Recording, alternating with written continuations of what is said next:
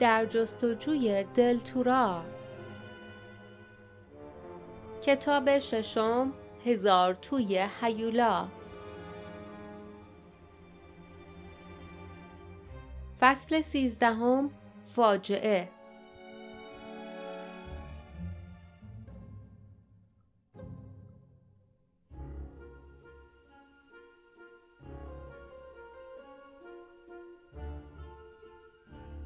دو روز بعد همسفران بر ساحل ایستادند و دریای آبی و پهناور کفالود را تماشا کردند. باد به لباسهایشان هجوم می آورد و بر موهایشان تازیانه می‌زد. در طول سفرشان که تو هم با سرما و گرسنگی بود، چندین دهکده دیوار کشی شده را از آن سوی رودخانه دیده و حتی از پلی عبور کرده بودند. اما از دزدان دریایی اثری نبود و حتی حالا هم هیچ کجا قایقشان دیده نمی‌شد. از نظر جاسمین که هرگز دریا را ندیده بود منظره تازه و شگفتانگیز بود. برای لیف دریا ابتدا همچون نفسی از بوی خانه بود. البته نه منظره آن زیرا که ارباب سایه ها رفتن اهالی دل را به ساحل ممنوع کرده بود. اما صدا و بو و مزه نمک بر لبهایش به طرز دردناکی آشنا بود. با این حال تنها پس از چند لحظه این احساس از میان رفت و جای خود را به نوعی نفرت و انزجار داد. اینجا ساحل دل نبود. این ساحل برهوت و ساکت بود و به جز صدای باد و امواج کوبنده صدای دیگری در آن به گوش نمی رسید. هیچ اثری از جنبنده ای نبود. هیچ ماهی در آبهای پرتلاطم دریا بالا و پایین نمی پرید یا خرچنگی روی شنها نمی دوید. تنها پرنده آنجا کری بود. لیف متوجه شد که خود را از امواج کفالودی که روی پاهایش میخزید عقب می‌کشد. تمام آشغالهای رودخانه تور به این دریا میریخت. سطح تمیز و براق آب دروغی بیش نبود. زیرا تمام زباله ها و کسافت هایی که رودخانه مجبور بود تا مسیری طولانی با خود حمل کند زیر سطح آن شناور بود. کرمهای مرگبار هم در اعماق آن میلولیدند از اجساد مردگان تغذیه می‌کردند و روی بقایای قایقهای شکسته میخزیدند و در انتهای آن ساحل طویل شنی در طرف چپ لیف زیر دماغی که همچون چهره ای فرسوده به نظر می رسید مکانی قرار داشت که هزار توی حیولا نامیده می‌شد. بلافاصله لیف سر برگرداند تا به آن سوی دهانه رودخانه به سمت راست نگاه کند. آن سوی آب مواج شنهای بیشتری که از پای صخره نرم و مسطحی بیرون زده بود به سمت دماغه تیره دیگری امتداد میافت. همچنان که نگاه می‌کرد از میان صخره فواره بلندی به شدت در هوا فوران زد. گویی حیوان قول پیکری آنجا پنهان شده بود که با دهان عظیمش به آسمان آب میپاچید. جاسمین از وحشت قرید. لیف گفت نترس هواگیره. مامانم قبلا در موردش واسم توضیح داده بود. آب با فشار از توی شکافی توی زیر صخره راه باز می‌کنه. بعد از توی حفره دور از جایی که وارد شده بیرون میپاشه. جاسمین با عجله گفت نترسیدم فقط یه لحظه تعجب کردم. اما خوشحالم که مجبور نیستیم به اون قسمت بریم. لیف که همراه همسفرانش به زحمت روی شنهای مرتوب راه می‌رفت اندیشید این قسمت زیادم چیز خوشایندی واسه ایمان نداره. باد در گوشهایش میپیچید. ساحل جلو برهوت بود و دماغه تهدیدآمیز. او باردا و جاسمین مدتهای طولانی بود که احتیاط می کردند. آنها جدایی را تحمل کرده بودند. دزدانه این طرف و آن طرف رفته و خود را پنهان کرده بودند. اما در آنجا که مطمئنا خادمان ارباب سایه ها مراقب و منتظرشان بودند جز اینکه خود را نشان بدهند چاره دیگری نداشتند جایی برای پنهان شدن نبود و دیگر کمربند دلتورا را هم نداشتند تا به محض نزدیک شدن خطر هشدار بدهد. لیف به باردان نگاه کرد و همان وحشت و ای را که خودش در این دو روز گذشته حس کرده بود در چهره او دید. آن مرد بزرگ با سری فرو افتاده راه می‌رفت. گویی فراموش کرده بود که هر لحظه ممکن بود خطری از آسمان یا از زیر شنها بر آنها هجوم آورد. با بردباری پشت سر جاسمین حرکت می کرد. جاسمین جلوتر بود و با نگاه تیزش اطراف را زیر نظر داشت.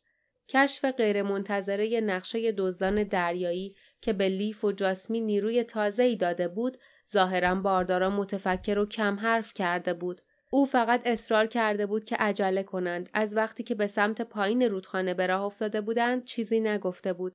هنگامی که همسفرانش از امیدها و ترسهایشان حرف زده بودند او فقط گوش داده بود. معلوم بود که فکرش مشغول بود و نمی‌خواست افکارش را با کسی در میان بگذارد. وقتی لیف کار خطرناکی کرد باردا شکایتی نکرد و وقتی جاسمین ایستاد تا چیزهایی را که آب با خودش به کناره رودخانه آورده بود بردارد او چیزی نگفت. در واقع چنان صبور و آرام بود که لیف معذب شده بود و دلش می‌خواست دوباره قرقرهای تند و همیشگی او را بشنود.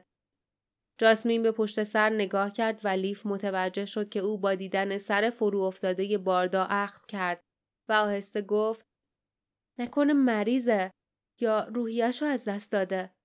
لیف به مخالفت سر تکان داد و گفت قبلا هم یه چیزای ناامید کننده پیش اومده بود اما اون همیشه مثل کوه جلوشون وای میستاد این دفعه وضع فرق می‌کنه. شاید شاید احساس می‌کنه ممکنه فاجعه بزرگی واسمون پیش بیاد. این بار نوبت او بود که از گوشه چشم به همسفرش نظری بیاندازد و همان موقع که میترسید جاسمین به چنین چیزی فکر کند جاسمین سر تکان داد و به اعتراض گفت باردا قدرت جادویی نداره نمی‌تونه آینده رو ببینه. حتی اگرم می‌تونست چه فاجعه‌ای بدتر از این وضعی که سرمون اومده. و با چهره ای اخمو دوباره به جلو نگاه کرد. تقریبا به صخره نزدیک شده بودند. جاسمین کری را صدا زد و همچنان که در مقابل سرما قوز کرده بود منتظر ماند تا باردا به او برسد. صخره شکافته از باد بالای سرشان بود. صخره با شیب تندی به قله های سنگی و سخت می رسید و از آنجا به درون چاله ها و شکاف های تیره سرازیر می شد.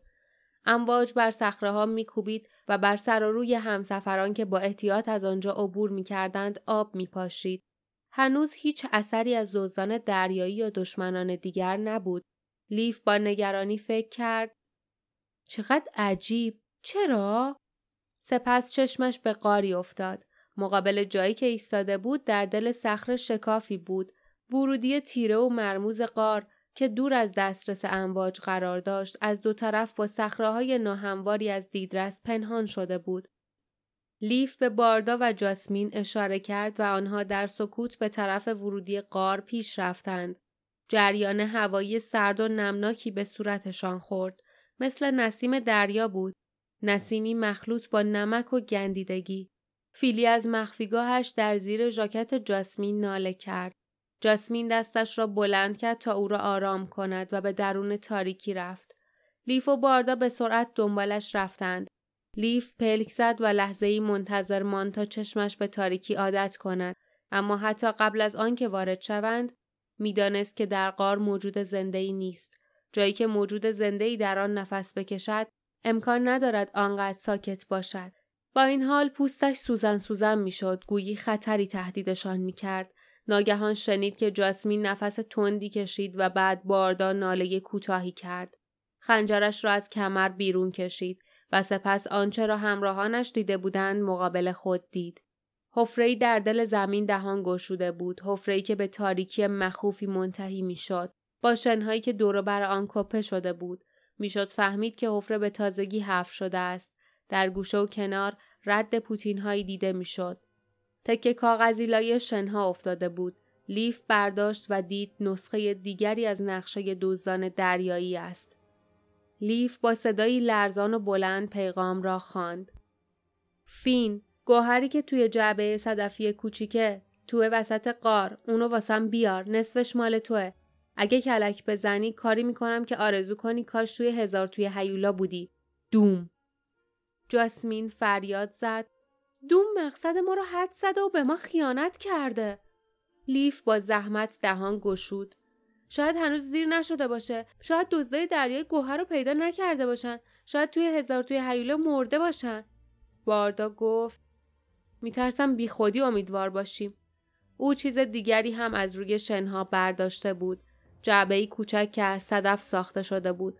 لوله های آن طوری شکسته شده بود که انگار دستهایی خشن و طماع آنها را از هم جدا کرده بود.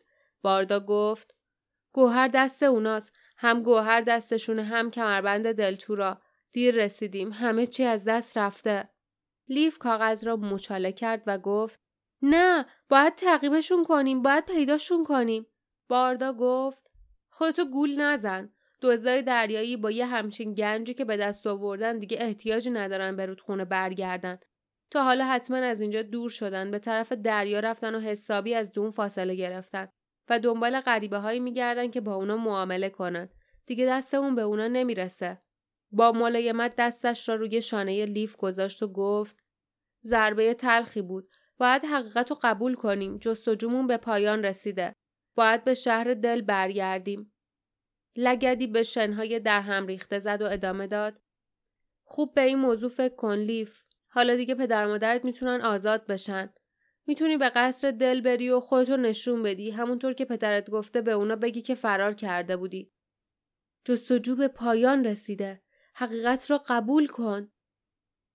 لیف آهسته سر تکان داد و با اندوه به داین اندیشید که حالا دیگر نمی‌شد به او کمکی کرد. جاسمین ساکت بود. لیف به او خیره شد جاسمین در آن سوی قار کاملا بی حرکت ایستاده بود کری همچون مجسمه ای روی دستش نشسته بود چهره جاسمین در تاریکی بود اما چیزی در دستش می درخشید. لیف یخ کرد. جاسمین خنجرش را کشیده بود اما چرا؟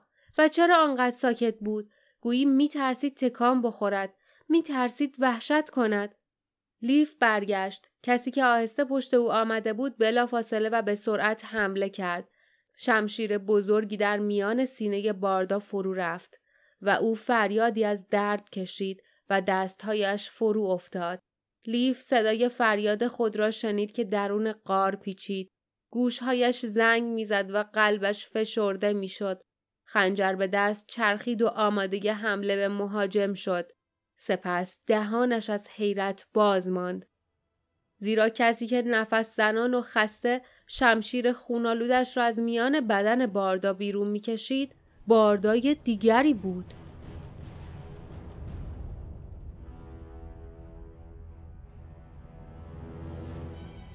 پایان فصل سیزدهم